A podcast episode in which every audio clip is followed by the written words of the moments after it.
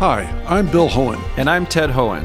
Over the past 50 years, our family has brought many world class dealerships to Carlsbad, including Mercedes Benz, Porsche, Audi, Honda, Acura, Jaguar, and Land Rover.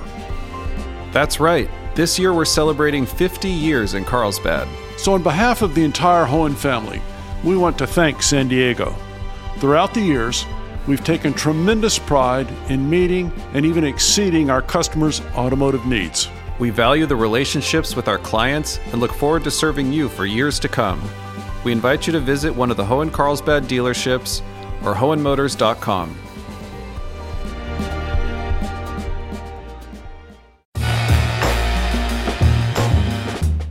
It's time for Midday Edition on KPBS. Today we are talking about the state of our democracy and what threatens it. I'm Jade Hindman. Here's to conversations that keep you informed, inspired, and make you think.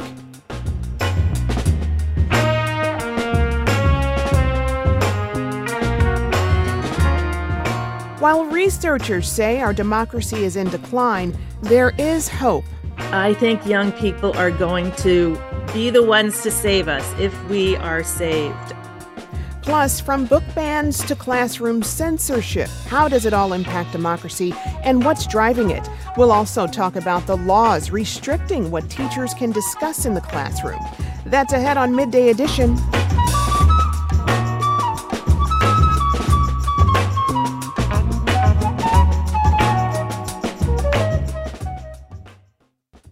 Democracy Day is this Friday, and for part two of our Democracy Day show, we're talking about various threats to our current democracy and how it will impact the next generation.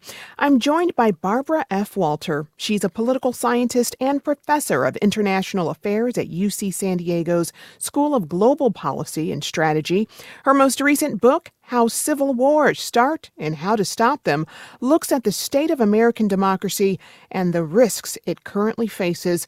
I want to talk about current declines in our democracy. Where do you think we stand in 2023? What are some of the, of the most critical warning signs we're facing? So it's interesting. I think most Americans, uh, or at least half of America, um, breathed a sigh of relief when Joe Biden was elected because he really does believe in democracy. And they thought, oh, our dem- democracy is going to be fine. Um, and Biden also and the Democrats also won the House of Representatives and the Senate. So if you actually wanted to strengthen our democratic institutions, that's the situation that's most likely to allow that. And Biden tried in his first term, uh, early in his first term. He um, he wanted to push through uh, reforms like perhaps eliminating the filibuster. And the problem was that he didn't have the votes, even though he had majorities. Two senators weren't willing to to back the Democrats, and so they couldn't get it through. Um, what that means is that our democracy today is no stronger than it was during the Trump era. It was it's no stronger today than it was on January 6th during the insurrection. It's sort of on steady state, but our America's democracy is actually quite vulnerable to backsliding. It has a whole series of undemocratic features that pretty much few other healthy democracies have, and it means that it depends very heavily on the honor of the president. So if you have a president who actually believes in democracy and is willing to adhere to the norms of democracy and is uh, is willing to sort of not try to eliminate some of the democratic guardrails then you're okay. But if you have somebody like Trump or somebody who would prefer for their party to remain in power for forever, then our system is a system that allows that to happen more easily than a country, for example, like Switzerland or Denmark or Canada. And you've mentioned before that the U.S. became more of an anocracy uh, yes. after the January 6th insurrection. Can you talk us through what exactly that means? So anocracy is is this term that political scientists use and it it became important because we figured out that anocracy was one of the best predictors of whether a country was at risk of political violence and political instability. And anocracy is just a fancy term for partial democracy. It's it's a government that's neither fully democratic nor fully autocratic. It's something in between. And the way it's measured is on a scale from negative 10 to positive 10. And for many, many years, the United States was at positive 10. That's where you want to be. Positive 10 are all the, the healthy democracies, and negative 10 are all the fully autocratic countries like Saudi Arabia or Bahrain or North Korea. Political violence tends to happen between negative five and positive five. This is this instability zone that you really want to try to avoid. And I think one of the things that's important for Americans to understand is that democratic backsliding is is scary. Um, most Americans think, well, we are so far from being a North Korea, we don't have to worry about that. It's going to take a lot for the United States to slip from the top of the scale, positive 10, to mm-hmm. 10. And what they don't realize is no, no, it's the middle zone that's the most dangerous zone.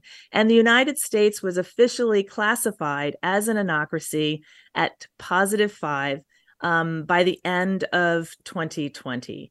Um, we've since gone up. We're now at a positive eight. But again, that's only because the United States had a peace, ultimately had a peaceful transfer of power. And it's only because the next administration actually has honored uh, democracy and has not tried to undercut it. So we're in this pre- precarious position at positive eight. We we haven't gotten back to positive ten where we were for many many decades. I don't see that happening anytime soon. And really, the 2024 election and who is um, who is victorious there will really really determine what direction we go in the future, in the near future. Has the U.S. been here before in all of our history? So the U.S. has been an anocracy. It was an anocracy. No, well, let me think. Let me think. No, actually, the U.S. was at positive eight in the 19 um, in the 1960s. We have never been at an anocracy prior to today. Wow. Uh, you know, this year's theme for Democracy Day is empowering the next generation. What do you think about the role young people play in advancing democracy? I think young people are going to be the ones to save us if we are saved. It's not going to come from the top down. It's not going to come from institutional reform. It's going to take years and years and years to strengthen America's democracy institutionally, to make the democratic reforms that we need. For example, like getting rid of the Electoral College, getting rid of the filibuster, um, equalizing the Senate so that it's much more representative of uh, the American public. Um, there's going to be big, big fights over those institutional changes. So that change is going to be glacial. That means that change and reform is going to have to come from the bottom up, and it's going to have to come from citizens and their willingness to go out and vote you know one of the things that we know is that the demographic that's least likely to vote and this is it has been like this for generations are 18 to 25 year olds. They they they simply aren't as engaged as older americans but they have the most to lose by democratic decline and of course they have the most to, to gain by having their voices heard. So if they begin to come out to vote in big numbers that could have a transformative effect. Um, and let me just give you an, an example. If you look at uh, some deep red states uh, like Tennessee or Kentucky, and you look at turnout in their elections, in their primaries especially, um, about 20% of eligible voters, eligible voters, that's not 20% of the population, that's 20% of eligible voters, go out and vote in those primaries. That means 80% of eligible voters are standing on the sidelines. So, what that tells us is we think, for example, that Tennessee is a deep red state, um, but we actually don't know. What we know is that Tennessee is a non voting state. So, again, if all of those American citizens who are eligible to vote went out and voted. That would have an unbelievable effect on on the makeup of congress the makeup of the senate. Those uh, candidates would almost certainly be much more moderate than the candidates that we have today and they would have an easier time reaching across party lines to actually get something done You're listening to KPBS Midday Edition. I'm Jade Hindman, here with Barbara F. Walter. She is a political scientist and professor of international affairs at UC San Diego's School of Global Policy and Strategy. And we are talking about Democracy Day and where the country stands right now. I want to talk about classrooms too. Um, they've become a battleground for culture wars. We're seeing a coordinated effort to ban books, for example, and erase historical narratives that don't center a white perspective. How damaging is that to democracy? Oh, this is all part of what political scientists call the authoritarian's playbook. Um, what's happening in the United States today is that white Americans, at least a subset of white Americans, feel deeply threatened by the changing demographics here, by the changing identity of the country. And they believe, think about MAGA Republicans, they believe that um, this country is theirs and that they have a patriotic duty to ensure that America remains a white Christian nation. Now, that is increasingly impossible to guarantee because in a one person, one vote system, if you're a declining demographic, you're going to get fewer and fewer of the votes over time. Um, MAGA Republicans, of course, understand this. And so, one of the things that they want to do is they want to basically ensure that they can continue to win um, at the state level, at the federal level, continue to win the presidency, even if they don't get a majority of the votes. Now, they're playing a long game and they're playing a multifaceted game. Um, and one of the things that they have to do is, for example, convince enough uh, Americans that maybe democracy isn't the best system. Um, maybe we'd be better off if we had um, someone who was um, um, very st- a strong man in power, a law and order president, someone who could make the trains run on time. And and until recently, uh, many of these uh, MAGA Republicans pointed to China a- as an example of of a system that actually works. Of course, we're now seeing um, how that's turning out. And and you do this in a variety of ways. One of the ways you do it is by controlling information. You put out a narrative that um, elections are are fraudulent elections are stolen. You put out um, a narrative that um, slavery for example um, in some respects benefited african americans and then of course you you want to control the narrative in the history books and the histories that are being taught to our children. So they grow up um, thinking that, in fact, America uh, should be a white Christian nation, that uh, that whites are increasingly being discriminated against. So controlling the narrative becomes really, really important in crafting um, a belief amongst citizens that what the MAGA Republicans would like to do is actually justified. And, and history books and books in general are a powerful means to do that. I know that you've written and, and studied a lot about the indicators of civil war. Uh, I'm curious to know where you think we are now and where do young people fit into that and what can we do to empower them well, uh, so I served for many years on a task force run by the CIA called the Political Instability Task Force. And the goal of that task force was to help the US government predict what countries around the world were likely to experience um, political violence and civil war. And the two biggest factors that we discovered were highly predictive was this anocracy variable um, civil wars tend to happen in countries that are anocracies. And the second big factor was whether the citizens in these anocracies had organized their political parties around um, race, ethnicity, or religion rather than ideology. So rather than voting based on whether you're conservative or liberal, you're voting based on whether you're Serb or Croat, um, Tutsi or Hutu, black or white. And so, of course, if you look at the United States, we dipped into the anocracy territory um, at the end of the Trump era. Uh, but our political parties are also increasingly divided by race. Uh, the vast majority of African Americans, Latinos, Muslims, Jews, atheists vote Democrat, while 80%, around 80% of white Americans vote for the Republican Party. And this, of course, is in a country that's multiracial, multi ethnic, and multi religious. So those would be, by our definition, pretty classic um, identity based parties. And how do you see young people fitting into this and helping to change the course of America? young people just go out to vote vote become um, informed we saw in the midterm elections in places like wisconsin for example um, high turnout rates unprecedented high turnout rates um, for 18 to 25 year olds um, they were seemed very well informed about who the people were who were denying the 2020 election. They seemed highly motivated um, to vote in elections that were trying to um, reduce or eliminate their right to an abortion. Uh, the Dobbs ruling, the Dobbs ruling has galvanized them, and, and so what you're seeing is um, when you have those young people voting, and when they when they see um, how they fit into these elections and how it could affect their lives. Um, they seem quite willing to go out and vote, and the outcome um, in those elections was um, was quite different and quite surprising from what would normally have happened if they hadn't voted.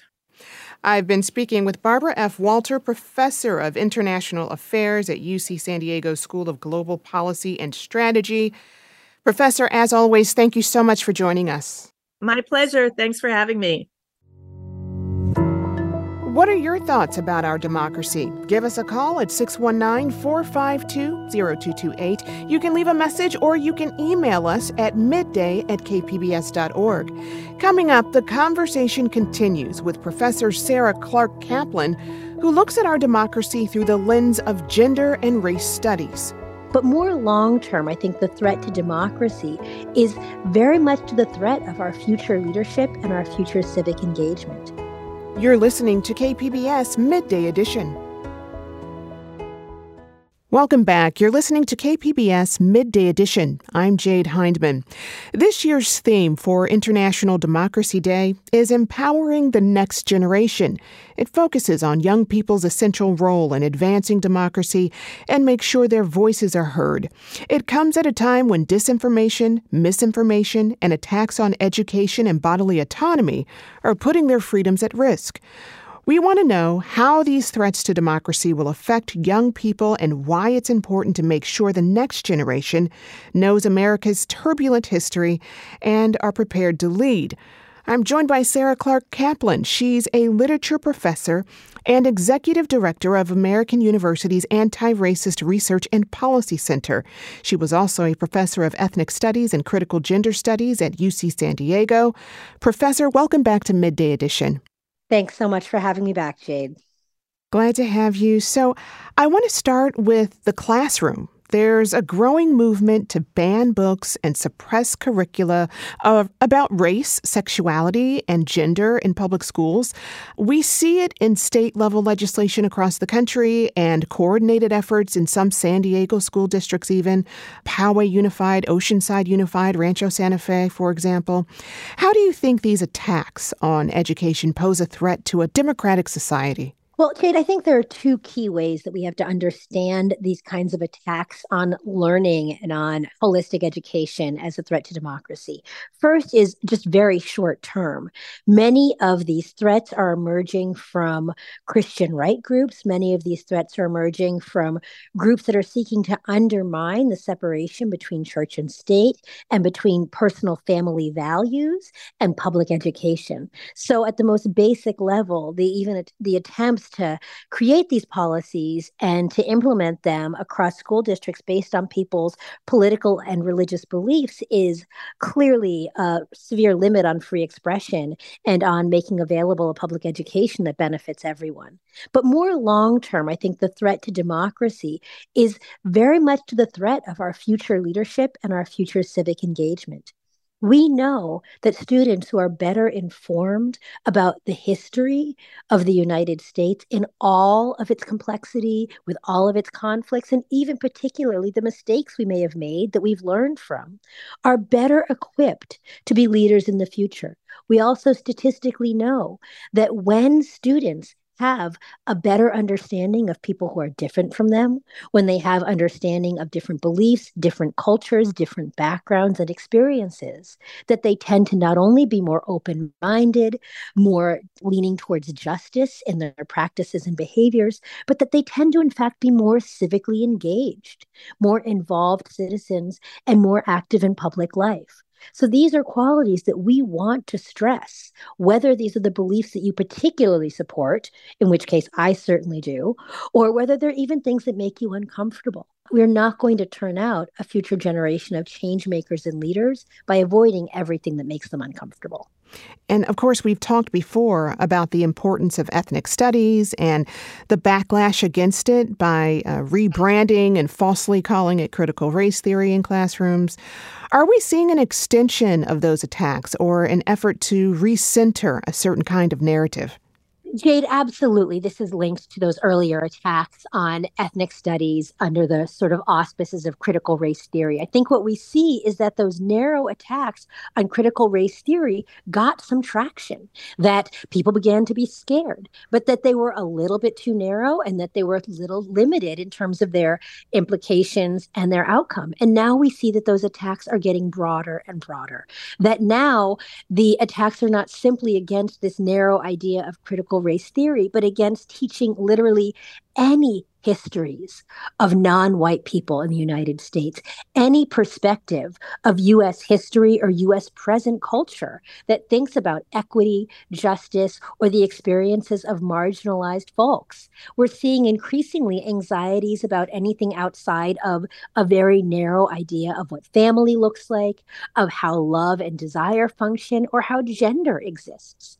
And those attacks are definitely part of the same attempt to return to some imagined good old days where a very small percentage of the US public were seen as the norm and as the correct way to live, and that all the rest of the histories, experiences, and perspectives were erased or seen as secondary. But you know, even the history about white people in America is incorrect in most history books. So, uh, what types of narratives are, are still being perpetuated in the classroom?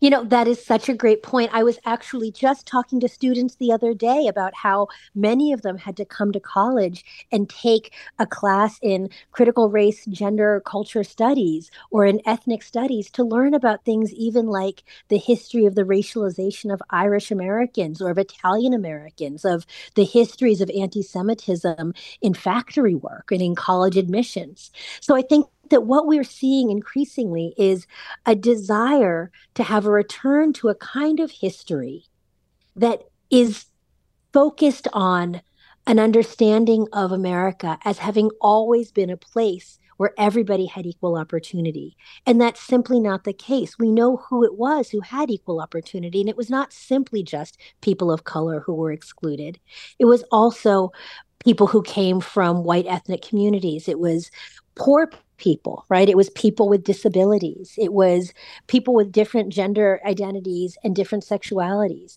And so I think what we're increasingly seeing is a need to push back against the desire to recenter a narrow history. You know, scholars and teachers in ethnic studies can feel pressured to, to really downplay their work and say it's it's quote just American history, uh, which it is. But it's important for young people and everyone really to learn this history, even when it might feel uncomfortable, right? Absolutely. And I think, you know, you and I talked about this a while ago when we were talking about critical race theory. And people were saying, oh, critical race theory is just American history. And I was saying it's not. And it's important that we own that.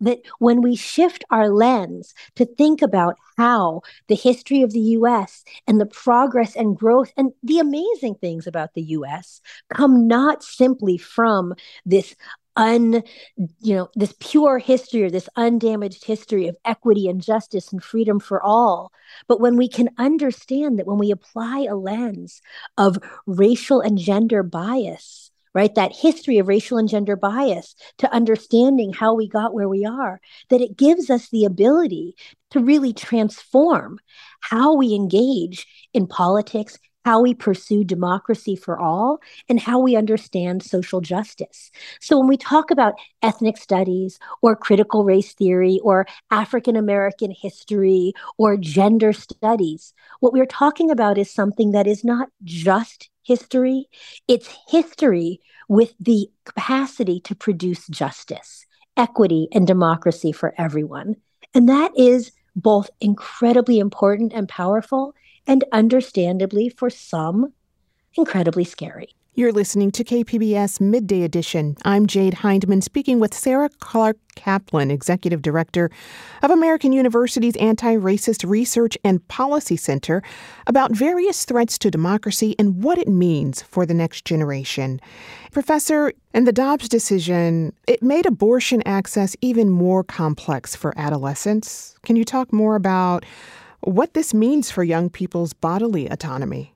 one of the things that we see for adolescents is that we've lost a huge amount of safety for adolescents who existed in that gray area where they could seek reproductive health care in the form of abortion or medical termination without parental consent. Not only do they have fewer options to seek access to medical termination without parental consent, but even the places where they might go that might be safe are now increasingly being shut down, being underfunded, being surveilled. And we know that adolescents are far less likely to be able to travel to another state, to be able to get online and order medical support for a pregnancy termination online because they won't have the resources or the funds or the access to do so. So we know that adolescents fall into that incredibly vulnerable population who have less access than adults who are pregnant to seeking what they need to control their own reproduction. Uh, in another decision earlier this year, the Supreme Court ended race conscious admissions in private universities.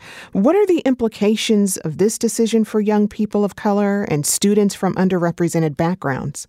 Well, speaking to a California audience, I don't think, you know, I have to say much to remind us all what the effects of Proposition 209 were on the representation of traditionally underrepresented people in higher education in California. We know that the elimination of race conscious admissions has a profound chilling effect on not only the acceptance rate, but the, the attendance rate of students of color in higher education.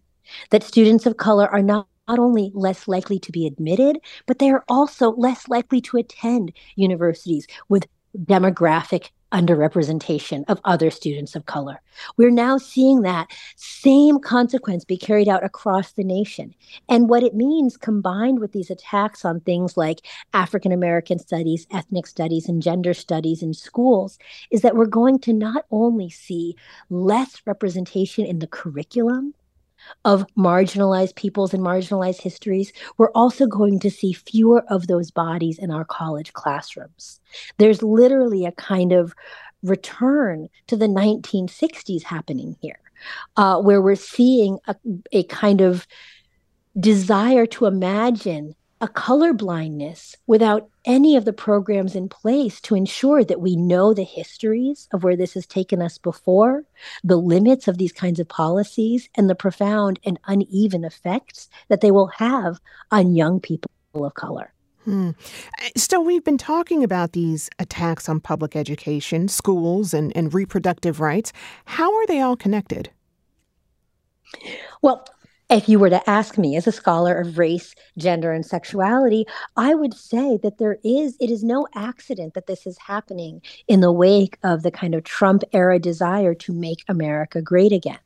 I think what we're seeing here is a desire to return to a very narrow understanding of whose lives matter in America, of whose lives have value, whose histories are true or real, whose um, who should be reproducing and who should not, what babies should be being born and being encouraged to be being born, what students and people should be have access to higher education and in fact have the level of civic engagement that comes out of this.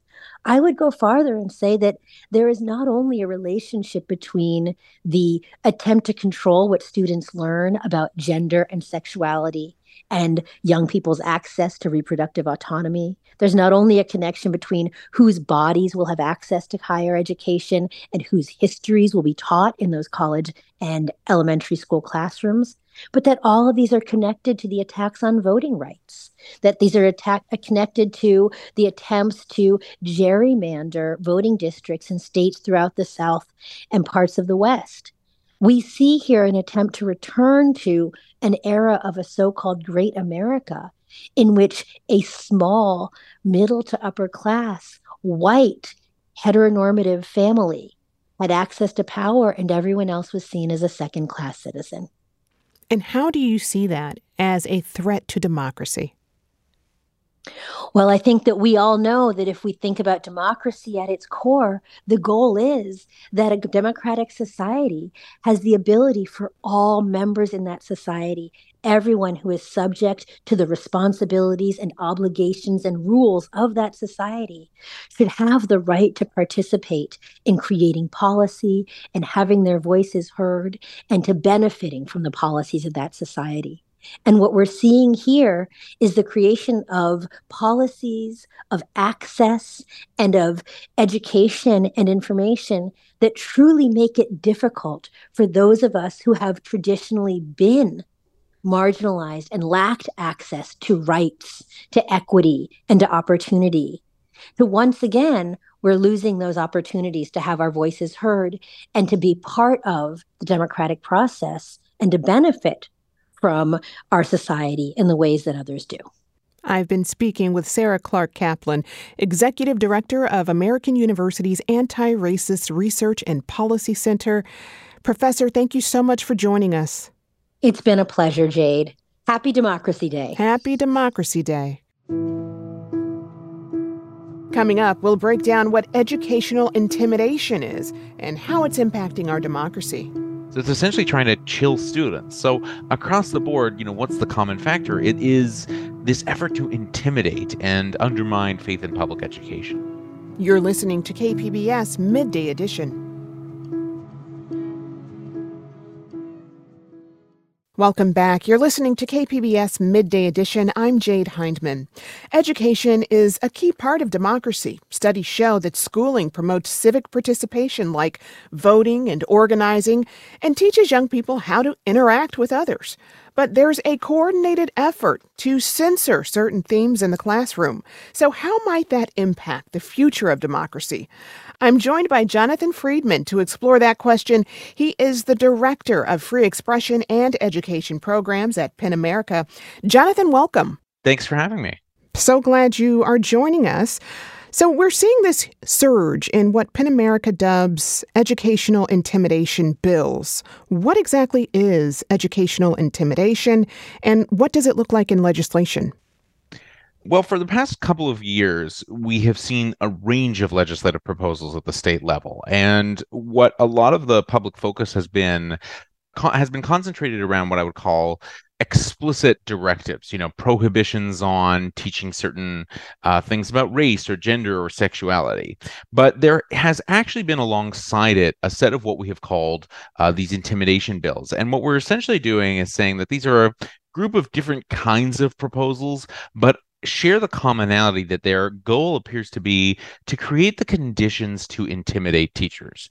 And um, they may not you know include explicit prohibitions of a more censorious nature. But what they do is they do things like say that every teacher must uh, record for any member of the public everything that they teach in a way that opens up the classroom essentially to activists who want to file challenges. Now, of course, you know, lots of information about curriculum ought to be available to parents. No one is objecting to that. But what is happening so much in, in this legislation that we're we're calling attention to is an effort to kind of twist the existing agreements around the ways in which this work to put new burdens on teachers or librarians and essentially create these conditions under which, you know, every teacher or librarian, you know, will feel like they need to you know check over their shoulder. And then some of these bills are deeply anti-LGBTQ, and what they do is they put new pressures on um, teachers or school administrators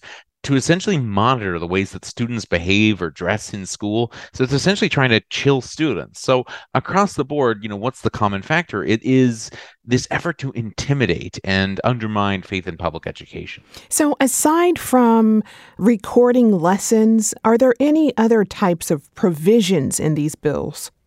Yeah, some of the bills look to create new systems for anybody to challenge any book in a school library. Uh, some bills concentrate the power to make decisions about curriculum or library materials in new politicized bodies. Other bills include new criminal penalties for teachers or uh, other educators or other personnel on staff in a school.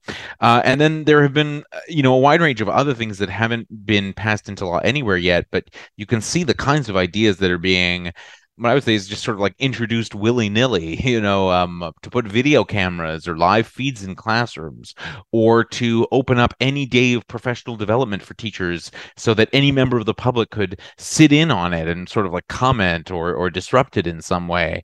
And so, you know, each of these things in one way or another seems designed to put new pressures on teachers and new pressures on school districts. What's the ideological motivation behind this legislation?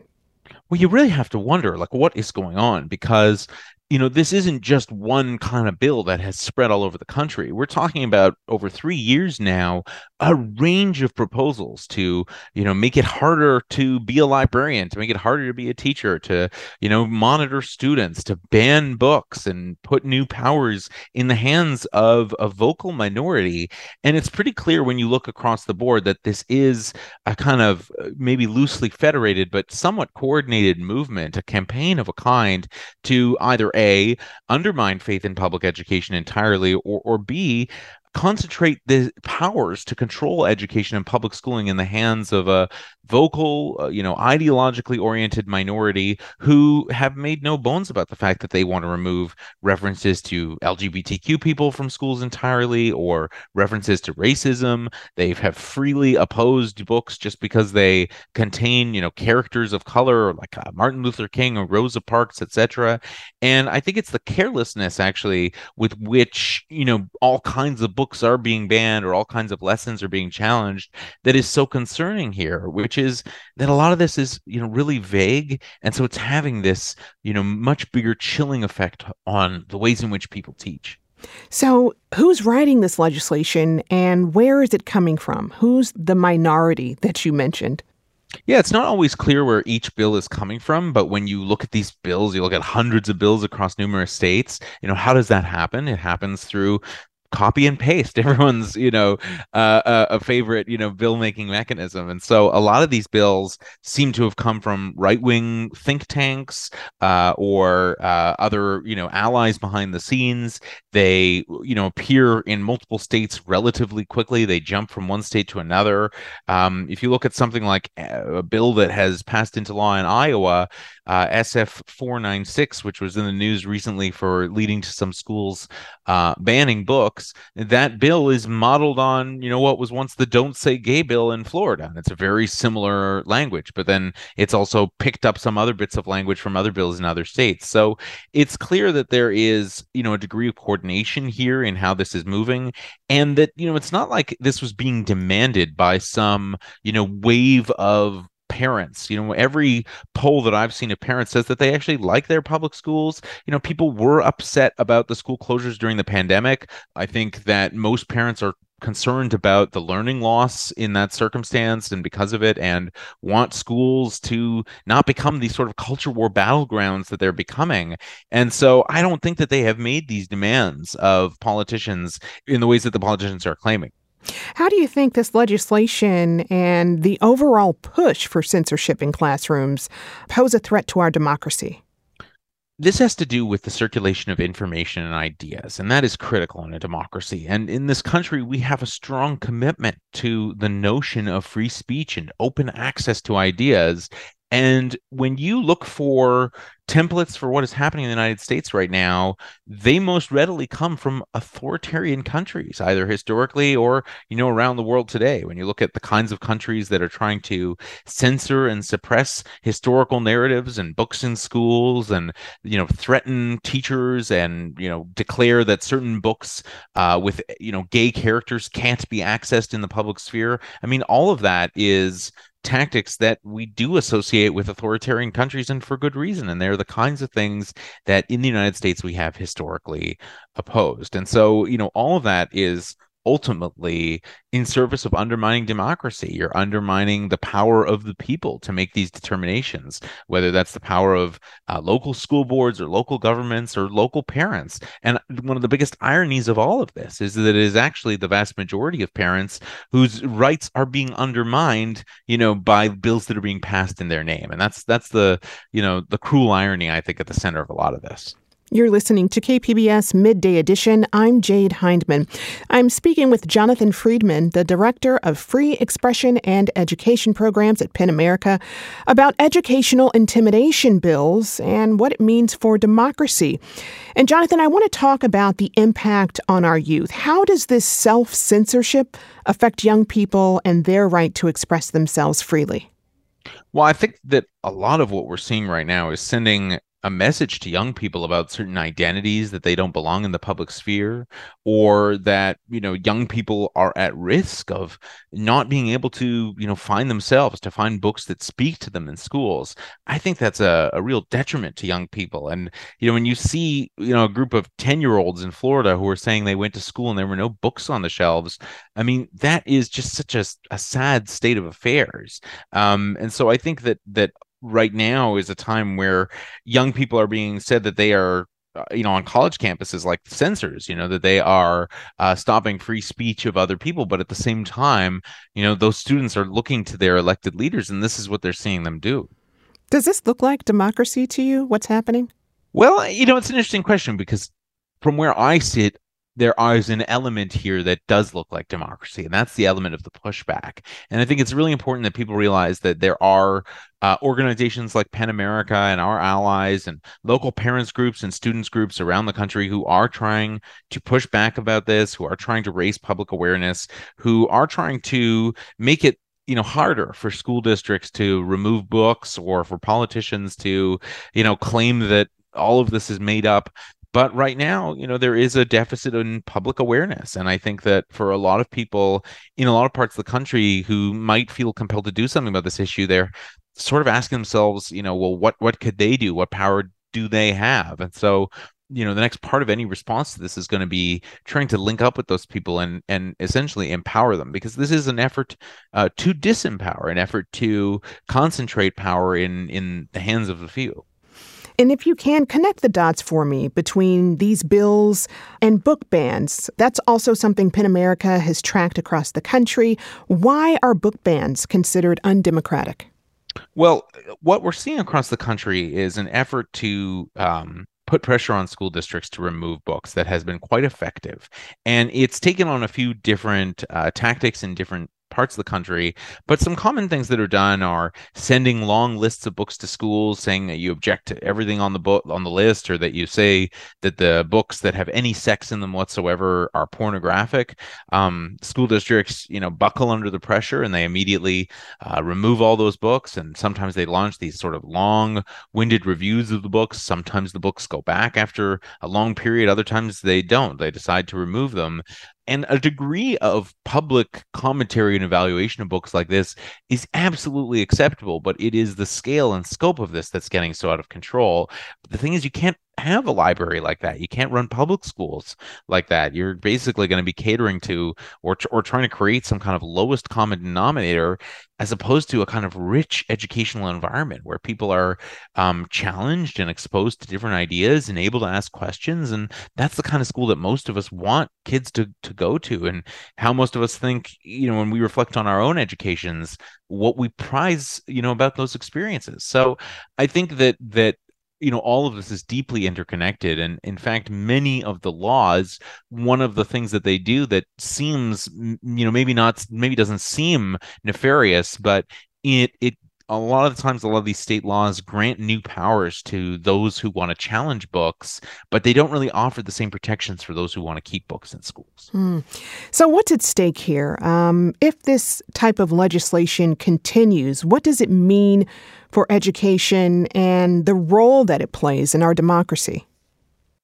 Well, I think we have to recognize already what an impact this has had, which is already many teachers around the country feel like they can't talk about certain topics, that they, you know, can't teach certain aspects of history. At a moment when, you know, after, you know, the murder of George Floyd, there was this sort of potential for a greater reckoning with American history and the persistence of you know racism and and inequality. Um that seems to have been lost in all this in this backlash where you know now teachers are going to think twice about taking on any of those subjects and that could continue for years to come even if you know some of the politics of the moment move on to some new issue and if the laws are repealed. I think that the chilling effect is going to linger. And then if you look at like public school libraries you know if they're removing books you know most school libraries do not have endless budgets. They're making decisions about what books to put on shelves. So you know decisions from this year and last year and the year before that are impacted by this climate you know are going to carry forward for the years ahead. And so even if today even if right now all of this went away the fear mongering and the intimidation and the uh, punishments for teachers and all that the people who you know want to remove all lgbtq books from schools i think it would still you know take a little bit for schools to return to where they were and that's what i worry about that that we may not actually even be able to get to a place where teaching once again and schools once again are seen as i don't know places of community where people can ask questions work out issues learn and and serve a kind of greater public shared public good I've been speaking with Jonathan Friedman, Director of Free Expression and Education Programs at PEN America. And Jonathan, thank you so much. Thank you so much.